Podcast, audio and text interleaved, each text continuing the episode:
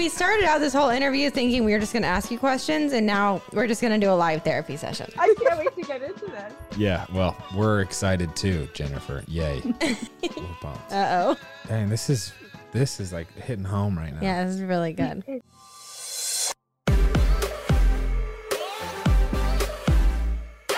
What's up, everybody? Welcome back to Couple Things with Shawn and Andrew, a podcast all about couples and the things they go through. Today, I am solo, but Andrew was part of the interview. I am soloing this intro and I'm a little nervous, but I'm really excited about who we interviewed because I think this has been maybe my favorite of all time. We interview the Shrink Chicks. We interviewed Jennifer and Emily, who are licensed marriage and family therapists, and we even did a live counseling session, which was pretty crazy. Um, to tell you a little bit about Jennifer and Emily before we get started, they are co owners of the therapy group and co hosts of their podcast, Shrink Chicks, where they talk all about marriage and family therapy. Um, we learned a lot from them. We got really um, intimate and vulnerable really quick. But I did ask them at the end if they were taking on new clients because I was obsessed. Um, I think you guys will really enjoy this. If you have any suggestions for content, categories, subjects, or people you want us to interview, please put it in the comments down below. We love that you guys follow us. Also, you can find us on any of the listening platforms that stream podcast. And remember, you can see us on YouTube as well because we film all of it. So, without further ado, let's get started with the Shrink Chicks, Jennifer and Emily. Welcome to Shawn and Andrew's therapy session. We're just going to get going right here. Let's do it. Emily and, Jen- and Jennifer, thank you for joining us today. We have the Shrink Chip.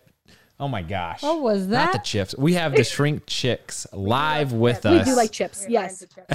So do we. So do we. but we're, we're pumped to be here. And uh, we wanted to do maybe a live therapy session if you're okay with that. We're doing it. We are thrilled to be here. Um, Jennifer and I are both licensed marriage and family therapists and sex therapists.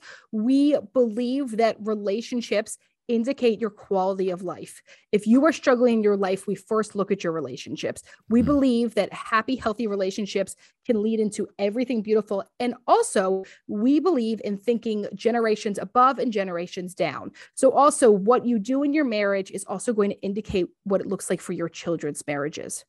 And we think that that matters because your children and your children's children also deliver also deserve to have beautiful long-lasting marriages and relationships.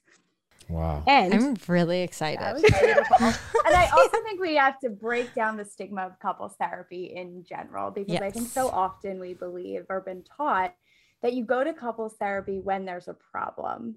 A punishment almost. It's like a punishment or and what we know is that people tend to go to couples therapy way too late. about seven years is what research tells they us. They always go uh, they're at the point where they say, "Listen, this is our last ditch effort." When they come in at that point, we're like, Ugh. Seven Yeah. years too late. Wow. about seven years when we really go Well, re- Oh, yes. no. I was gonna say, s- s- total side story. We did like a marriage therapy session virtually the other day, and she was like, "Well, what's the problem?" And we're like, "Oh, we don't have one. We're just trying to like You know, Yeah. maintenance. maintenance, Yes, yes. just Be proactive." proactive. She yes. was like, I've never had she's this. like, never had it. she didn't know what to talk about. because our voicemails are filled with I'm calling because we're on the brink of divorce. yeah. That's the number one thing. What we know is preventative medicine works. And we Mhm. think that this is the same thing, right? If you're also thinking about how you're moving your body and what you're putting into your body and your sleep hygiene and all these other things, also how much preventative maintenance are you doing in your marriage? So it's true. Most people are not coming in preventatively, which is what should happen. How Mm. do and we even feel? the therapists are surprised when it's happening. Yeah, Because we've been busy putting out fires. Right. Yes. Yeah. And we're always terrified when that's happening. Yes. You said you were you were asking one of the, you know, the things that we'll see that that will come in and we'll be like, oh, that's not gonna work. yeah, And the tough thing is that the one of the most important things is that both partners are willing to do the work in therapy. One of the things we see is that one partner is willing to do the work and the other one is already like One foot out the door. the door. And so the ways in which couples are the most successful is when both partners are willing to put in that work, even if it's difficult or uncomfortable. And typically, couples therapy is uncomfortable. So let's hmm. make you both uncomfortable. yes. Speaking of discomfort, Sherry prepped for this in the other session. yeah, we we started out this whole interview thinking we were just going to ask you questions, and now we're just going to do a live therapy session. So I, I do Yeah. I do want to jump into that portion of it, but I, I have a couple questions before Yeah, we before roll we get into it. uncomfortable. Well, one was Emily. You mentioned uh, generational impact of having happy, healthy marriages and families. Um, I just finished a book called "The Book You Wish Your Parents Read," and your kids will be glad you did. And it's Yes. like it, it touches on this where you know uh, approaching relationships from a healthy perspective really does have a generational impact and like it's something that you essentially train your kids to do. Anyway, so that was one thought. Second, Jennifer, you talked about doing the work of therapy. I want to talk about what you actually mean when you say that. Uh, I have a couple thoughts, but would love to hear you unpack that. And then I, sorry, I'm just hit, I'm hitting y'all with That's it right, right now. it. I'm curious to get your perspective on. I don't know what your background is, uh, religious or spirituality wise, but you mentioned your goal is to help people have happy marriages. And why is it? Do you, why is it that to you marriages lead to a better family life, etc.? So those are my mm-hmm. questions. Why don't you start out with what is doing the work? So, doing the work in therapy ranges based on the couple. Everyone, you know, if we talk about the intergenerational transmission process where we're taking things that we learned in our family of origin and bringing them into our relationship, um, typically we end up in some sort of negative interactional cycle in a relationship. You know, when you feel like, oh, we have the same fight over and over and over again, and it just shows up in different ways in your relationship. Doing the work is being able to, instead of blame your partner for that, you're looking inward and saying, okay, what is my part in this interactional cycle? It's so much easier to go in and blame your partner, so much harder to look in the mirror and say, how am I contributing to this? Mm. And Dang. because of because of the fact that we were never taught how to communicate in our relationships for the most part, um, and we're kind of flying by the seat of our pants, um, taking ways that we learned how to communicate from our parents, bringing them into our dynamic, that we often feel like, oh, this is how I'm supposed to communicate. This is it's supposed to work if I communicate like this, Hmm. um, and then we end up blaming our partner and so doing the work is really being able to look at yourself and saying, what can I do differently? How can I be vulnerable with myself?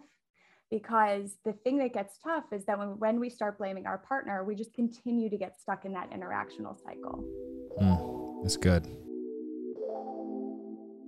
All right, as a kid, I used to love when my parents would sit down and play a game with us or do any activity. And right here in our hands, we have the KiwiCo box, which is the activity of all activities for young kids. the colorful chemistry set to be specific. So with Drew and Jett and Bear, we try to have really intentional playtime. And that's hard because they're all different ages and kind of in different developmental kind of phases of life. I love with KiwiCo that each month we get boxes specific to their ages and kind of like the activity development phase that they're in. So each box, this one's the colorful chemistry set. Um, this has to do with science, but especially with Bear, it can be really hard with a four month old to know like how to interact with him where he needs to be at four months old. And I love in these crates, they actually have cards that say, here are activities or things you can do specific to Bear that will help him identify colors or whatever it is. I love KiwiCo. There's always something new for kids to discover, like learning about the science of ice cream, engineering robots, or doing science experiments, which our kids have loved Yes. recently. Shawn is currently holding, as she said, the Colorful Chemistry Kit, which has provided hours of entertainment for our kids. They look forward to their new crate every month, and this one kept him really engaged. We got to experiment with mixing oil and water, mixing different colors, and watching how different things react. It was so fun. We basically created our own little chemistry lab with the kids, and we could feel their excitement when they got to play around and mix things together. Plus, it barely made a mess, so it was really quick to clean up and to use again another day. It can be hard to find creative ways to keep your children engaged, challenged, and off their screens, but KiwiCo does the work for you so you can spend quality time tackling projects together. Redefine learning with play. Explore projects that build confidence and problem solving skills with KiwiCo. Get 50% off your first month of any crate at kiwico.com when you use code COUPLE. That's 50% off your first month at kiwico.com. Promo code couple. So when you think about Jen started to talk about we were never taught this. Usually we learn about relationships from modeling. I can remember very directly my mom taught me how to make a phone call. Hi, my name's Emily. May I speak to Jennifer? right? Like, like I remember as a kid being taught the Your proper way. how to Yes, she did, right? Like a proper way to introduce myself. But I wasn't actually directly taught here's how to comfort my partner, here is how to love, here's how to fight, and here's, Here's how, to, make up. myself. Exactly. Perfect example, right? We are taught this through modeling. And for a lot of us, especially something that was really common for millennials, is that something that a lot of people in the baby boomer and Gen X did was like, we just won't fight in front of our kids. The issue isn't necessarily fighting in front of your children. If you could fight fairly, go have conflict in front of your kids. Everyone has conflict. The issue is sometimes what will happen with parents is they will fight in front of their children because reactivity is high, because they're being passive aggressive, because it'll come out some way, and then they make up behind closed doors. So a lot of our kids see how to fight and don't always see how to make up because Mm. it's not directly taught, it's taught through modeling. we always say we're a little bit more i don't know fearful is the word but when couples come in and say oh we never fight Mm. what we're really hearing then is that you're not communicating. There's so much more to work with when there's arguments even if they're unhealthy then we can say okay well what's what are you working to try try to communicate and how is it affecting your relationship? But when couples come in and say oh we never fight what i'm hearing is you're not communicating at all That's actually like a really common theme for us and the opposite is we are always so open about we argue a lot and people are like, "Oh, that's so unhealthy." And we've always thought it's a good thing. It, yeah it is a good thing, right? Here's what we look at. We're not looking at the quantity of the fights, we're looking at the quality of it. There's not some magical number if you only fight five times in a year. There's no like thing like that. And mm-hmm. that's what people always want to know. The number one mm-hmm. question we got right How many times should we have sex for it to be healthy? Like people want to know exact numbers because as human beings, or we, like how many sessions can i have until this we is have a healthy relationship. We're like, mm, because we healthy we sex. want to cling on to something. We want to Yeah. know. We want to make it work. That that's a normal thing to want to put it into a box. But what we're really looking at is what does it look like when you do fight what does it look like when you disagree? Do you name call? Do you stonewall? Like do you like not let your partner in? Are you sarcastic? Are you passive aggressive you shut down? Do you shut down? Exactly. So Mm. really we're looking at is what does the interaction interaction look like not how often it happens. I love how so much you guys I- are looking at each other. Mm. i can't wait to get into this. Yeah, well, we're excited too, Jennifer. Yay. we're pumped. Uh oh. No, importance of marriage though, uh, Emily. Real and then quick. we can jump in. Yeah. Okay. So there are ways, not everyone needs relationships to feel like they have a fulfilled life. Some people are perfectly happy living on their own and just having their cats or just having friendships. There's like not like a right or wrong, but for the most part, human beings want connection. It is completely part of what is truly, if we think about um, the things that we need in life food, sleep, drink, and relationships and connection. It Mm. doesn't have to be romantic, but relationships very much matter and satisfactory, fulfilling relationships. When we actually think about stress and burnout and, exi- and anxiety, the antidote to that is connections and communication. So, when we talk about it, we're not talking about it. If it feels like it's a religious or spiritual thing for you, that's amazing. Like if it feels, you know, there are some people believe like this is truly why I'm here on this earth is to be married couples. I think anything that matters for you is wonderful.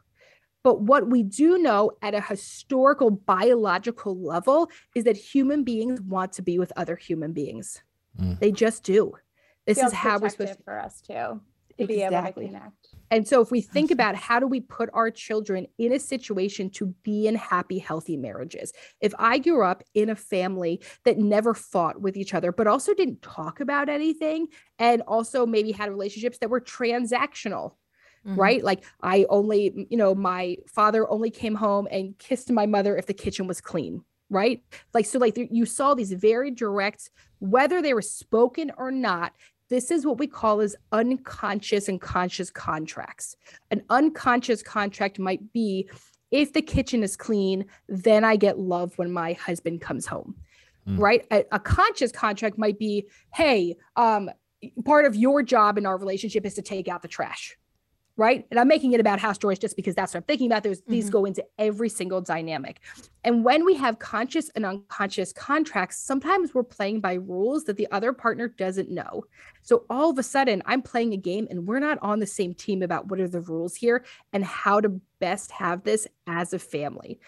We hmm. can sit here, right? One of the things we know from research is that family dinners matter. We know that children that have three to four family dinners a week ends up often with dre- less drug use with um less uh with more relationship satisfaction like it's this really simple thing like family dinners but because of that connection and so Mm. that's what i mean that relationships matter whether that's romantic or platonic Interesting. Okay. So what I'm hearing you say is relationships are a human need. Families are obviously one of the main relationships that we as humans have. Conflict is necessary in order to actually form meaningful relationships. And marriage is not the only context, but is a good context to which and through which to have healthy conflict to get those relationships. Okay, cool. right on the money Beautiful. Let's dive into it then. I'm ready. Are you? I guess so. Just- Okay. I just want to let you know I love you okay. and I apologize in advance for Me too. Me too. everything.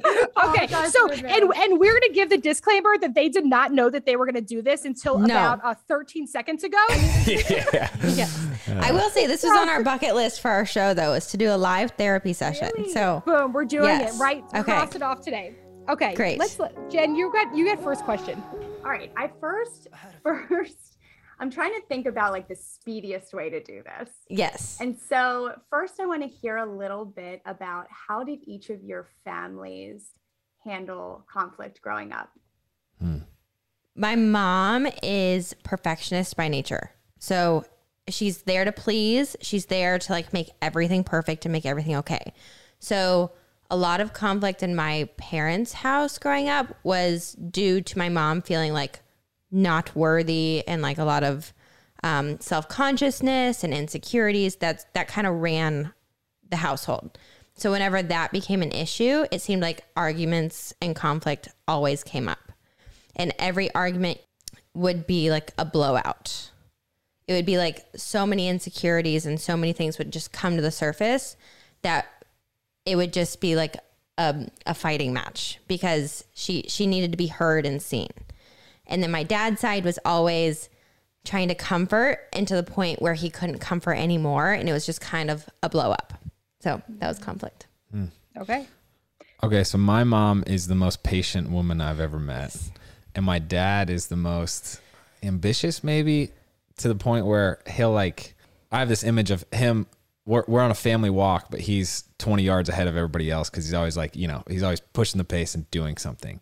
So, that being a little bit about them, my parents argued, gosh, I, I think not often that I can remember, but my dad is kind of a uh, bends till he breaks kind of guy. So it would be, hey, we're cool, we're cool, and then he loses it, right? Yeah. Like, and so that was always you know exciting times around the house whenever that happened. Um, and then my mom would m- be more, I think, self-reflective and and cry in mm-hmm. conflict. So like, and maybe feel guilty for herself, even though she didn't do anything. So that's that's how it went.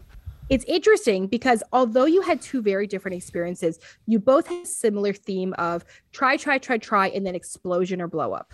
Yeah. Right. So a lot of that is I try to keep it together. I try to keep it together. And it's a little bit like put air into the balloon, air into the balloon, and then eventually it pops. Mhm. So I'm wondering, does that ever happen with the two of you? So we're we're very aware of that. We've actually talked about it in our marriage a lot. And so we try to talk through every possible issue as soon as it arises, almost to the point where it's probably too much and we get tired of it and we we break and blow up. Well, that was a nice answer, but I'm also thinking about last week. I know. Yeah. So yes, Yes. That, that did happen, and we just had one on Friday. Whereas like we're you know stressed because we're in this car ride with our two kids. Yeah. One of them is a newborn. Yeah. and I'm just trying to drive, and you know, I I, I blew up, and that's Yeah. what happened. Both Yeah. of us did. Like, the kids say- ended up being totally fine in the car ride, and we were the train wreck. So. Yeah, the kids are angels. We were. Can Yeah. I ask Yeah. you guys, like, what does what is a typical like blow up look like between the two of you? Like, how will that play out in your dynamic? a blow up will get to the point where I shut down and he hates that. So he Mm. you will get like loud in trying to pull something out of me.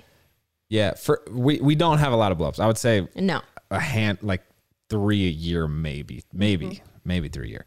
But Mm-hmm. Yeah. I do. I tend to when Shawn is digging her heels in and not sharing anything because I'm like solution oriented. I'm like, hey, let's work through this. I'm sorry I hurt your feelings. Can you tell me what I can do next time to not do that, or let's figure this out. And then she'll be like, no, it's fine. You're I was wrong. I'm sorry. Don't like forget about I even brought it up. And then and then that's when I get mad and Yeah.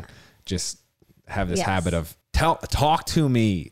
I feel like Share. the blow ups too usually come from we've both tried to communicate something so much and neither of us are hearing each other's side. And so I shut down and he gets mad. So have you ever heard the term analysis paralysis? Whoa. No. Overthinking that leads to freezing.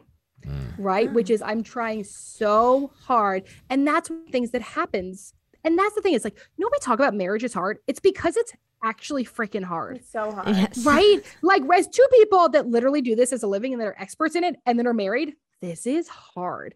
And so, one of the things is you're trying so hard to keep connecting, to keep connecting, but it starts to also get a little bit like that Chinese finger trap where the more you Yeah. pull at it, you get stuck. And so when you form into that analysis paralysis, I want you to think about a term that we also there's um, a type of couples therapy called um, emotionally focused couples therapy. It's from Dr. Sue Johnson, and she talks about this interaction that keeps happening. And the way we get out of this interaction, where we have someone who distance or shuts down, we won't say who we're talking about right now in this exact moment, and we have someone who This is keeps hypothetical. just hypothetical in Yeah. every single way. Yeah. And then we have someone else who keeps pursuing. And usually, when they pursue, they go from logical and not emotional. So, logic, how can I solve it? Which also is what men often do. We want mm-hmm. solution focus, we want to keep going. And there's something part that a logic that a woman's feeling in her feelings and a man's coming from logic that ends these two people to keep hitting heads. And it's because we start speaking two different languages. and there's something that's happening too in the interaction right? Like when when we're fighting with our partner we go into a protective mode like i need to protect myself.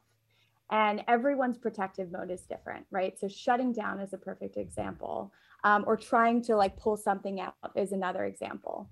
And so what you're seeing there is actually your reactions to a feeling in those moments and Mm. we're typically reacting based off the other person's reactions as opposed to getting down well what's going on for me in these moments and usually you get to the point where you being are- you're being so protective of yourselves that you're pushing each other away Hmm. and so my question for the two of you and you can tell me what you think about this is when you are in that interaction when you're having that reaction of either shutting down or you know trying to pull each other out of it what's underneath that what's the emotion Mhm. that's coming up for you after this fight that we had last week, I actually it was like two days later where I I answered that question to him. And I told him, I said, it's weird when we get into these fights where I, I get to a point where I feel exhausted. My first reaction is almost to wall up my heart and just be like, just leave. Like I would rather you just walk away from me than me accept the fact that I'm I'm being like I'm wrong and I'm causing you to like not love me. So it's always out mm. of an insecurity of mm. I'm I'm causing issue with us and I would rather just be like, "Oh, I don't care." And you can just go. So, Sounds a that's little bit usually like- where Which sounds a little bit like your mom, Like, Yes. yes. Hmm. Right? Apple's not too far from our perfect tree. So, Well, and Andrew, also for if you. that, if that caused, if you saw that cause such conflict in your parents' relationship and you're feeling insecure, I wonder if there's a fear of, I don't want that to play out in my own relationship, so I'm just going to shut down. Hmm. Absolutely. real quick emily you mentioned analysis by paralysis i have a deep history with that that's so i i played Yeah. Football in the nfl and my first i had zero like issues mentally and it's a pretty high pressure situation that They I, might I they might beg to differ. or yeah, I'll let I'll let you decide how bad my mental issues are. Uh, but it's a pretty high pressure position that I played, and then I got to the NFL and like I had nothing to distract me. Like in college, I had school and friends and whatever, whatever, and I literally like analyze things. I would break everything down of oh this is why I didn't do this 100%. Anyway, ended up I've I've like tried to wash that away from me, but it in football it took me like 5 years ultimately to like get back to where I was before that. Um and then and that the overthinking we're doing it because we think that if we think about it enough we'll figure out the solution but sometimes there isn't one which i know none of us actually want to hear any of us that like control we don't Yeah. want to hear that answer as someone all of us. which is really all of us human Yeah. beings like control it feels scary it feels overwhelming so it makes total sense that that overthinking we keep doing we keep doing we think it's going to get us there but at some point we do just freeze and that's the Yeah. paralysis of it right and we can Yeah. see it whether it's professionally whether it's personally Well, I also wonder too that perfectionism piece that you mentioned in your family of origin, if that plays a role for you as well. Oh, a thousand percent. I Mm-hmm. I'm a hundred percent a perfectionist, and if I ever feel like I'm not being like a good wife or a good mom or whatever, that crushes me and comes out in different ways. yeah well and andrew you spoke to how motivated your dad was right and when you speak about your dad you have so much love and respect for him so i'm imagining you also took on some of those personality traits Yeah, yeah, I, I definitely love and respect him for sure. Um, on a side note, this is a weird context to bring this up, but that that is our our hesitation with this podcast in general is like analysis by paralysis, where like sometimes we'll be talking through an issue because it's something we want to share with our audience, and it's like this is not good for us to freaking talk about and try to unpack over a half hour. So Yeah. anyway, I would Yeah, I say mean, when we spend our When- week working with couples and then Yeah, go no, home to our own it. partners Yeah. and we're like oh Yeah. man yeah, Uh, cut it off for ourselves. yes uh-huh Yeah. I would say the emotions that I feel during those fights are like sa- sadness and frustration because, like this one last week, it was, I know we can make it through this issue, but now it's now like the fact that there's an, a fight around this issue is making you shut down. And now I feel frustrated and sad because I feel like this has been way overblown. So I don't know if that counts, but yeah. It absolutely counts. And I think that the most common emotion, specifically that I hear from men and husbands, is frustration and feeling overwhelmed. And then this other feeling of sometimes feeling incompetent that they can't solve it because we are solution focused. So if I can't figure it out, if I can't get to you in your shutdown, I start to get more and more frustrated because I'm going in every which way to do that. Yeah, and it's like it's like this inability to communicate too. Like Shawn, Shawn, I don't know. I'm I would say I'm, I'm probably below average uh, IQ if it's like smartness, but I just there's this I can't communicate, and I'm trying. I'm using all the words and vocabulary I can, but I just I can't do it in a way that makes sense. You know? well, I wonder too, is there any anxiety for you that Shawn's shutting down in those moments? Like, are you starting to feel anxious?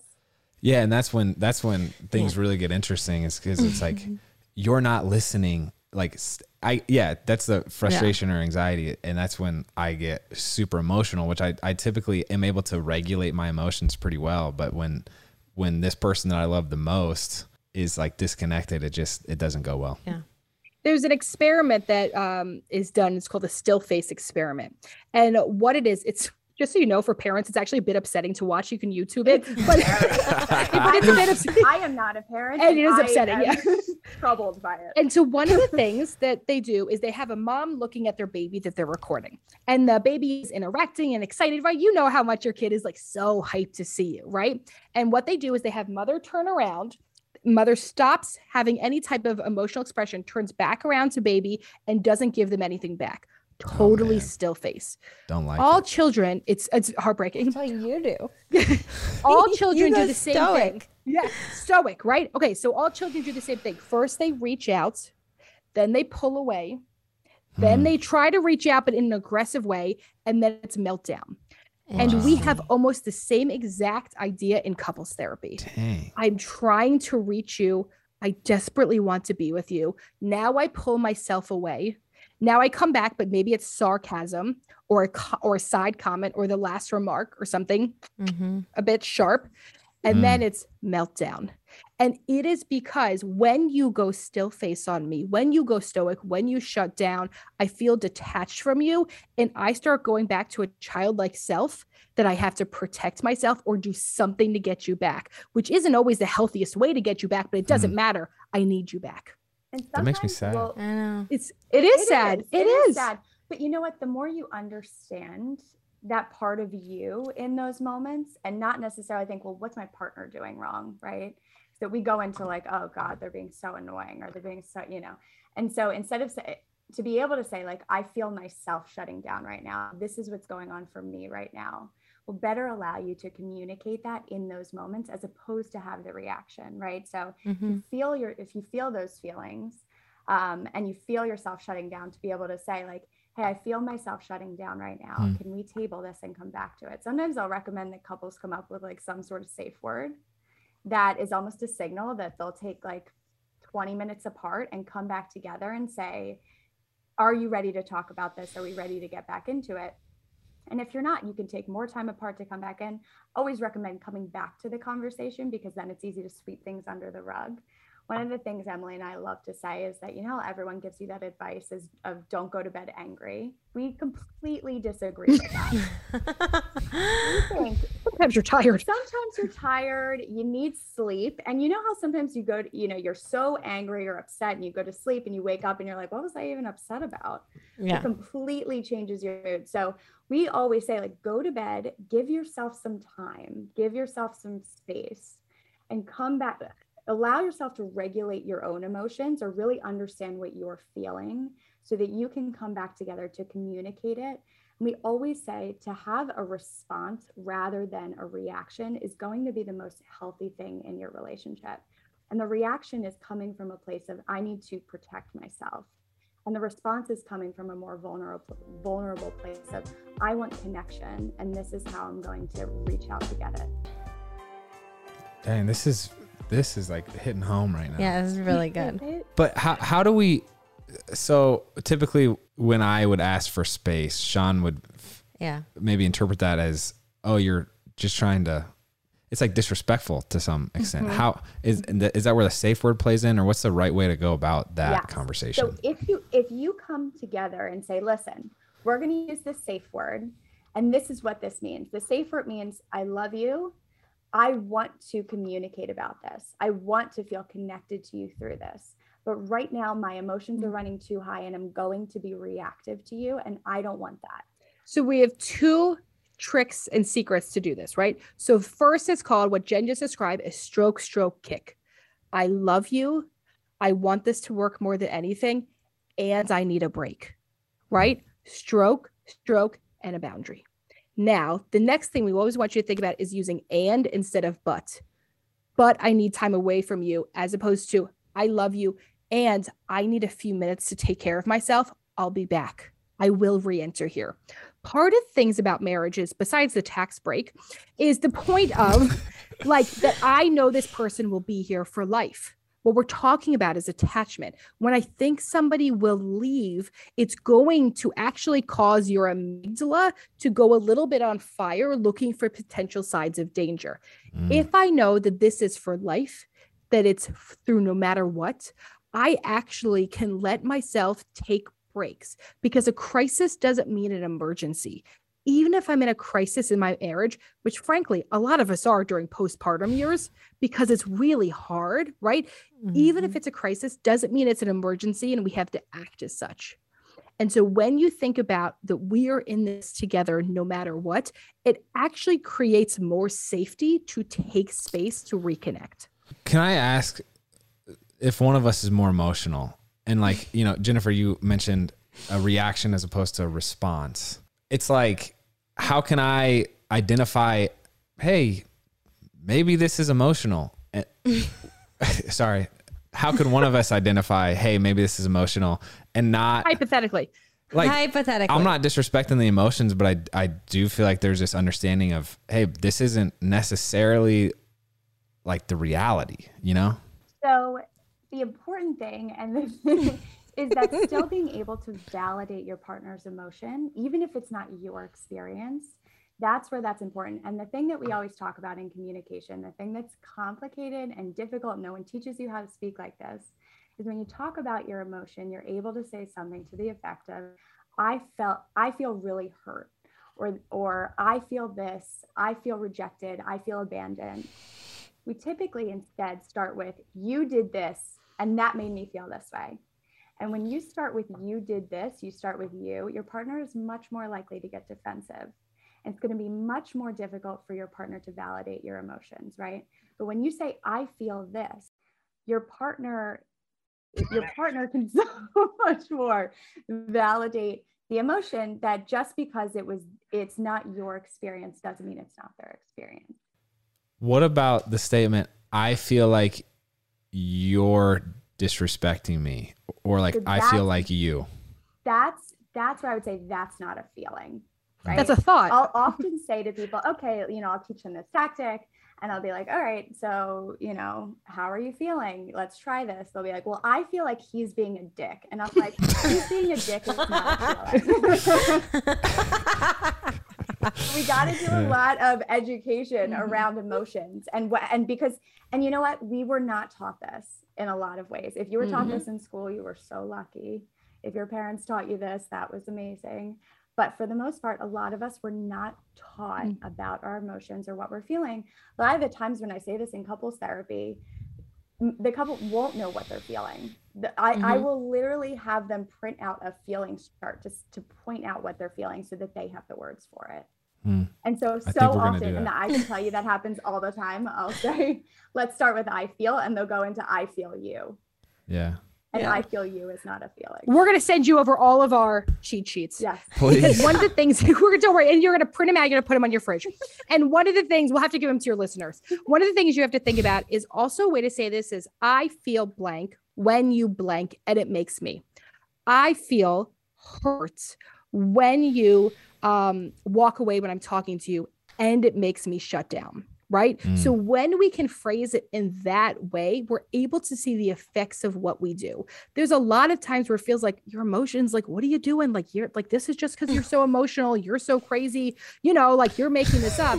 but but there are, even if it doesn't feel totally real or valid, it's still somebody's very real emotional experience. And if I can find some truth to that, I can de escalate their emotions. If I can yeah. find even a little bit of truth in something they're saying is, you're right. I don't understand what's happening for you right now. You're right. I'm missing you. You're right. I seem to not be understanding what's happening because I do see that you're so upset and I'm not getting it. And when I can find a little bit of truth, it actually is able to de escalate my partner's emotions down that they can take a breath and try again. Yeah, I apologize for saying that. Uh, that doesn't like emotions don't necessarily equate to reality. No, no, it's, no. Maybe I actually really do feel that way, but I, it's more this frustration, or it's like, hey, can we just chill out and actually talk about this as opposed to just being emotional? You know mm-hmm. what I'm saying? Well, but that, sorry, I'm sorry. I was I was gonna say it's it's crazy to talk about emotions because I feel like there's this underlying understanding of I know what my emotions are and I'm I'm an adult. Dang it, I can deal with them. But I have been continually. It's funny to have kids and realize like, oh, sh- it's nap time. She's upset, and that's why. Or oh, she's hungry, and that's why she's upset. And it's like, oh my gosh, I'm the same. way. Like ha- we get so hangry yeah. at each other. It's like, oh, we just yes. should probably eat, and then we're good. Yeah. It's like, mm-hmm. dude, we're like, we're not really adults in a lot of ways. So. Yeah. and and if you think that the times now, of course, also as parents, we often can get exhausted and lose our patience. But with our kids, we're so good at this. We're so good at detaching from their feelings and realizing it's not about us. When my daughter's having a complete toddler meltdown because I have to turn off the TV, I can see that that's not about me. And even if she's having big emotions, I can detach. The thing is, we often struggle to do this in our marriage, mm. even if our partner's feelings have nothing to do with us and and seem way too big for the situation. We all of a sudden we get annoyed with them and frustrated and feel like we want to reject them. But with our kids, we can sit here and say like, "Oh man, like you're this little being that's struggling," but like that's kind of all of us. Mm-hmm. We're yeah. all these beings that are struggling, Truth. or we're just humans having a human experience. And, I think when we see our partner upset, right, it hurts us. We don't want our partners to be upset. It's painful to see them upset. We love them. And, you know, I think the way in which we try to fix the emotion is to rationalize it, right? To say, oh, you shouldn't feel that way because of this, this, and this. When in the end, that ends up feeling very invalidating. And actually, the way to fix the emotion, I'm saying fix just because it works for the mm-hmm. situation, um, is to validate and say, I hear you. I hear what you're saying. I understand this. And if you think about like when you're really struggling with something, when you're really feeling the intensity of it, if you think about what do I need in those moments, like what would be the most helpful thing for my partner to say? That's actually something I can ask you guys is like when you guys are struggling with something, what is the, what would be the most helpful thing for your partner to do or say or able how how can they be there for you mm. in those moments I mean, this entire conversation has hit home because I think it's exactly like what we struggle with. I always voice that I feel invalidated because I do that to be honest with you. Well, and I apologize. You argue you argue through you argue through logic, I argue through straight emotion. I always do. And I just want to every time I'm saying something, I'm saying I feel this way. I just need you to say okay. and instead it'll be that's when our arguments start because it'll be like, well, yeah, I don't even know how it usually goes. It usually just takes off. But for me, it's yeah. the validation of like, I'm sorry you're feeling that way, or I see that you feel that way, or whatever. It's this fine line in marriage because like we'll have this same argument a thousand times, and she'll tell me like, I feel I just need you to say okay about my emotions, and I'm like, at some point, I don't want to like uh, cater to this or like pandering maybe is an aggressive word, but like I don't want to validate this invalid thing, which again, you're seeing a lot of my flaws here. No. But I would say what I what I look for is I really do just want to be connected. So whether it's like a, a hug and she's like sweet and like vulnerable with me in that way where she like trusts me to even do something like a hug or like I love you, then I'm good. I feel like, mm-hmm. yeah.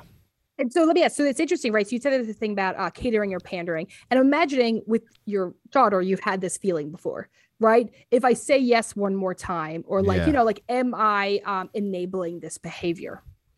And so these are like things that we think about like as human beings like what brings more growth we think about it in parents we think about it in our relationship like and i think the fear is that if i give into it then it will never stop it actually just doesn't happen that way hmm. this actually, thing the opposite the happens. opposite actually typically when i give in it actually reduces it. We are not talking about behavior growth in a toddler. We're talking about a grown person looking for your reassurance. The same way that we're looking for a partner's reassurance with a hug and with softness and sweetness, I'm often looking for their reassurance with my emotions.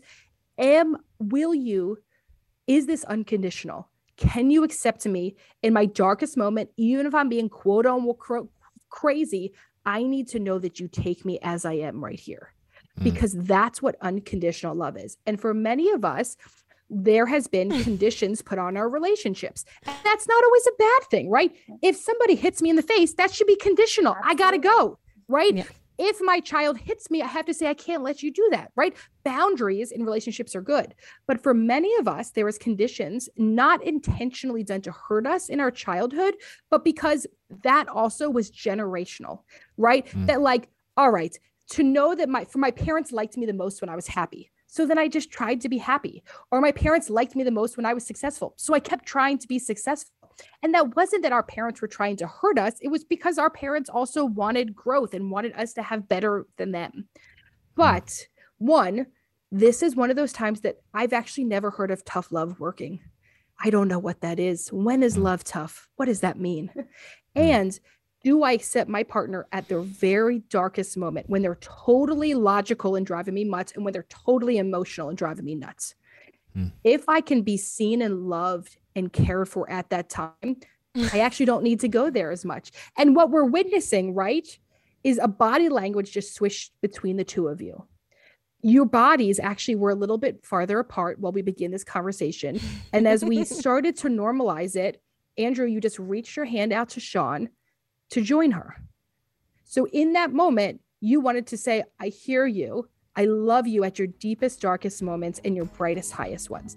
And that's what allows us to feel safe in relationships and to grow in relationships and to have more warmth and love in relationships.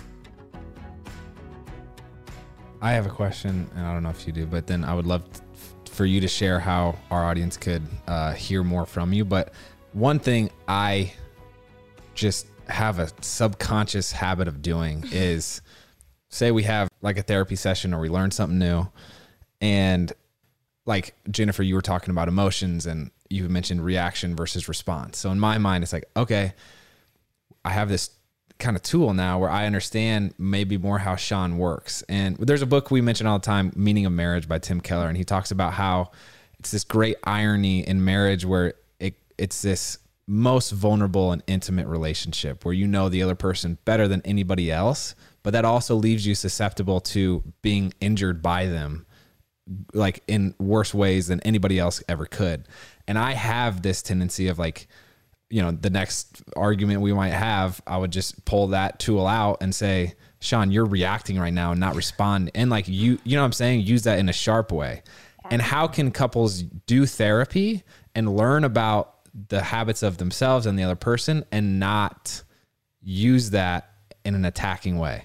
That's a great question. and that goes along with the us taking responsibility for our own work, our own reaction, and our own responses. And you might very well see your partner reacting instead of responding.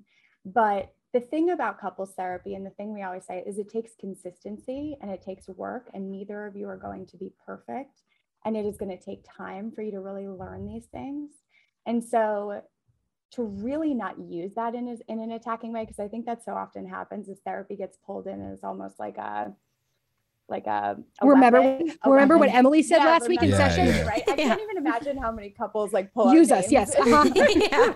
fights with each other. But I think to hold on to yourself in those arguments to say, listen, in these arguments, it's my responsibility to say, what can I do? What can I work on? It doesn't mean your partner is going to be perfect, but it's not your responsibility to monitor your partner Mhm. in that. So let's end with two terms. The first is going to be radical responsibility, exactly what Jen just talked about. I'm going to take radical responsibility for my behavior, for the things I say, the things I do. I'm going to learn to apologize. I'm going to learn to take ownership. And the second thing we want you to take away is curiosity. The best way to meet your partner where they're at is to be curious in knowing them, all parts of them, the parts I like and the parts I don't like just the way that with our kids we try to understand all parts of them if we have radical responsibility and accountability and curiosity that's Mm. going to all lead to growth while also leading to nurturing Curiosity, I like. I like. Okay. i want to understand what this is for you i want to understand what's Yeah. happening for you Yeah. I heard someone say if there's conflict and you you know, you might in reality only be responsible for 1% of that conflict. Own your 1%. Like you have to take responsibility for that. And a lot of times Yes. it's like 50-50, but you got to take responsibility. So, it is no matter what Yeah. we contribute to our relationships. Yeah. right? And so taking that responsibility is so essential because that's what you have control over. You Mm. have control over the way in which you react, you respond. And let me just put a caveat on this. This does not apply to abusive relationships. Oh, yes. Yes. But Absolutely. to be able to right and to be able to take responsibility for your part in that, that is what you have control over. So often we try to control our partner's reaction, and that's where we get into some trouble. Okay. So the main question I have is Are you guys taking new clients? We are not, but okay. we formed we have a practice of over 25 clinicians um, we built the therapy therapy group based on our own bad experiences in therapy we really wanted to create practice um, built with therapists who take a really down to earth approach and are connecting with you on a human level so we have a practice of therapists um, that you can come see at the therapy group we are not taking new clients at the moment but um, we do have a podcast, Shrink Chicks. hmm Um, we have an e-course. We have a uh, making the most of your marriage e-course if you're interested in doing our e-course. And we'll do a promo code for your listeners. We'll do a couple of things promo. So if anyone is interested in that and it's all and it comes with pdf downloads of all the stuff we're talking about that you can literally print out. We're going to send some over to you guys. We'll send print you yeah we're going to send them to you yeah. guys. We're going to print it out put it on your fridge and this is how you remember. The same way if you are working on like like learning different movement in your life and maybe you'd be like put reminders up do the same thing for your relationships. If the things i got out of this was curiosity radical acceptance respond and not react the uh, stroke stroke kick write those things down after listening to this episode put it on your fridge come up with a safe word come up with your safe word and take radical responsibility for what you want your relationship to look like because we can control that but only if we try. Mm. well we'll link all that down below. Emily jennifer thank you so much for the time.